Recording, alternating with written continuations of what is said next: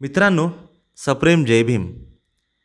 भारतरत्न परमपूज्य बोधिसत्व डॉक्टर बाबासाहेब आंबेडकर यांनी काढलेल्या वर्तमानपत्र मूकनायकाच्या पहिल्या अंकाच्या पॉडकास्टला तुम्ही जो प्रतिसाद दिला आहे हे ऐकून मला खूप खूप मनापासून तुमचे आभार मानू वाटतं आहे तुम्हाला सगळ्यांना जर तो पॉडकास्ट खरंच खूप आवडला असेल तर तुमच्या नातेवाईकांबरोबर मित्रमैत्रिणींबरोबर हा पॉडकास्ट शेअर करा.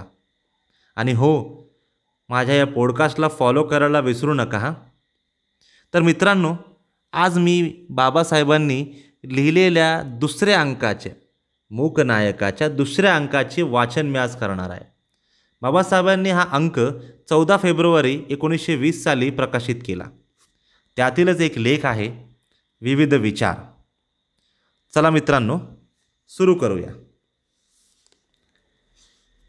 जसं ब्रह्मदेवाला आपण सृष्टी उत्पन्न केल्याबद्दल किंवा विश्वामित्राला मी प्रतिसृष्टीचा विधाता आहे याबद्दल अभिमान वाटावा तसाच मनुष्य कोटीतील प्रत्येक प्राण्यास अमुक एक गोष्टींचे मूळ कारण आपण आहो याबद्दल अभिमान वाटावा हे साहजिकच आहे. स्वराज्यवादियात हिंदुस्थानास मिळालेल्या स्वराज्याचे आधिकरण कोण या संबंधाचा जो मोठा लढा उत्पन्न झाला आहे तो या न्यायास धरूनच आहे. लोकमाता बेझंट लोकमान्य टिळक आणि शास्त्री इत्यादी आपापल्या परिस्वराज्याच्या विधात्याची जागा बळकावू पाहत आहेत. बरे झालियाचे अवघेची सांगाती या संतोक्तीच्या दृष्टीने लोकमान्य टिळकांची धडपड अगदी विपरीत आहे. दिलेले स्वराज्य अगदी निराशाजनक व टाकाऊ आहे असे जर लोकमान्य टिळक म्हणतात तर असल्या विद्रूप मुलाचा मीच बाप असे साबित करून घेण्यास काय अर्थ आहे कोण जाणे? वासनेवरूनच शिलाची कल्पना होते असे म्हणतात. लोकमान्यांचे शील तर कमी दर्जाचे नसेल ना? लोकमाता बेजाण आणि शास्त्री यांची गोष्ट मात्र निराळी. त्यांना हे मूल आवडते. म्हणून त्याला मांडीवर घेण्याचा त्यांचा प्रयत्न एवढा अश्लाघ्य नाही. तरी पण ह्या मुलाचे आपण मातापिता आहो असे मानणे हा त्यांचा भ्रम आहे. आमच्या मते स्वराज्याचे बीजारोपण करणाऱ्यांच्या यादीत स्वतःहून घेतलेल्या पुढारी या टोपण नावाच्या ओझ्याखाली चिरडून गेलेल्या एकाही माणसाची गणना करिता येणार नाही. ओरड करून मिळविण्या इतके स्वल्प स्वराज्याची देणगी नव्हे. कितीही ओरड झाली असली तरी पण त्यामुळे स्वराज्य मिळालेच पाहिजे होते असे काही निश्चित होत नाही.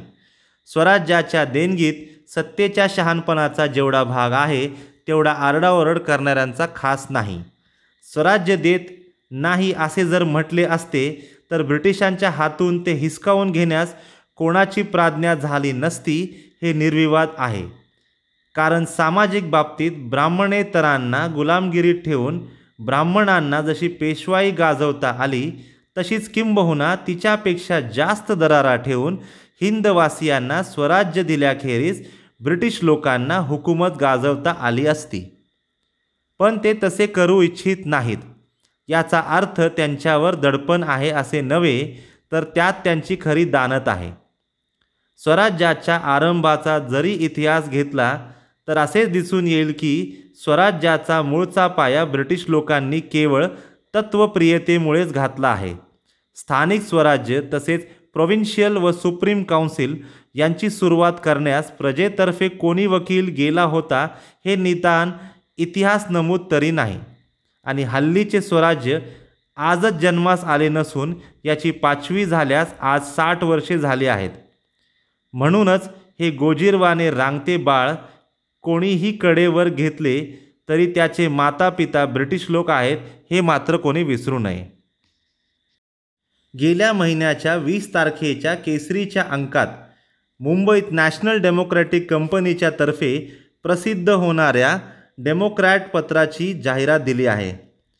जेवून ढेकर दिल्यावर यजमानास आशीर्वाद देणे हे जसे अतिथींचे कर्तव्य असते त्याच न्यायाने केसरी पत्राने आपल्या स्फुट सूचनेत या कंपनीला शेअर्सच्या रूपाने सहाय्य करण्यास राष्ट्रीय पक्षाच्या लोकाच तसेच आपल्या वर्गणीदारास शिफारस केली आहे ह्यात काही वावगे नाही. उलट एवढ्या मोठ्या जाहिरातीचे पैसे खाऊन त्या संबंधाने काही उद्गार काढले नसते तर मात्र केसरीची वर्तणूक निंदास्पद झाली असती.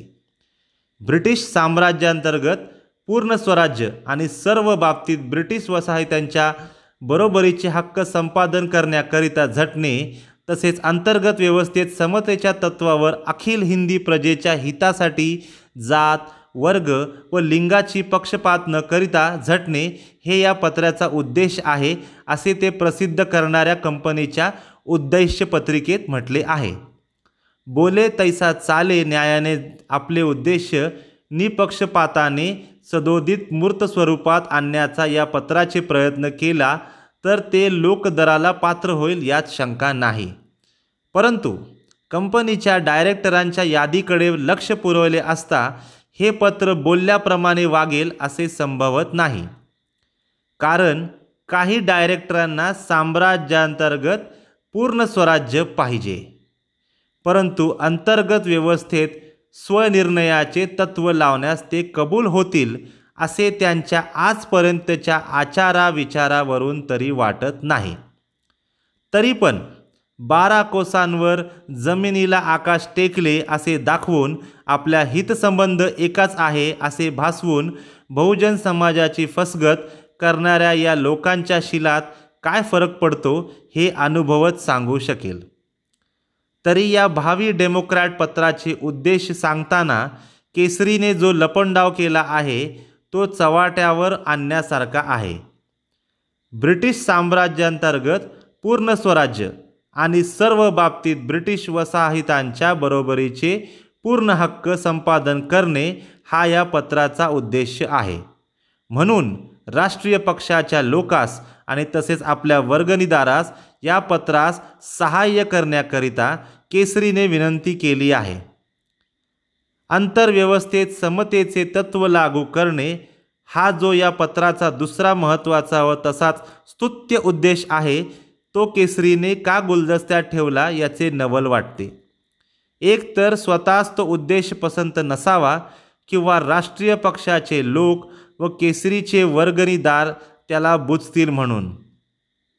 याशिवाय तिसरे काही संभवत नाही. समतेच्या तत्वाची ज्यांना घाण येते किंवा जे ज्याला बुजतात त्यांना ब्रिटिश मजूर वर्गाने गेल्या काँग्रेसला पाठवलेल्या निरोपात मारलेला जोडा लागला नसावा असे वाटते. निगरगट्टच की नाही? धन्यवाद मित्रांनो हा लेख ऐकल्याबद्दल. तुम्ही सगळ्यांनी खूप छान प्रतिसाद दिला आहे असाच सपोर्ट करत राहा. मी हा पॉडकास्ट व्हिडिओ फॉर्मॅटमध्ये यूट्यूब चॅनलवर पण टाकत आहे.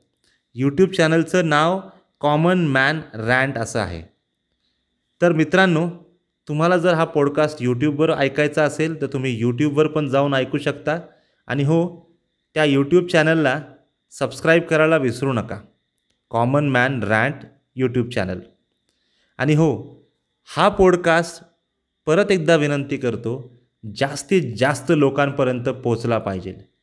कारण बाबासाहेबांनी त्या काळी जी सिच्युएशन होती ती ह्या वर्तमानपत्रांच्या माध्यमातून आपल्यासमोर ठेवली आहे. आपल्याला हे कळेल की बाबासाहेबांना त्या काळी किती स्ट्रगल करायला लागली किती त्रास झाला असेल असे लेख लिहिल्यावर सुद्धा. हे सगळं त्यांनी स्वतःसाठी नाही केलं आपल्या सर्वांसाठी केलं आपल्या देशासाठी केलं. हे विसरू नका.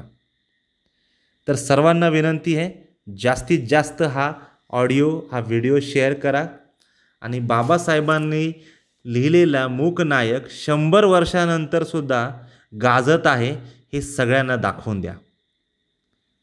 जय भीम जय भारत देश.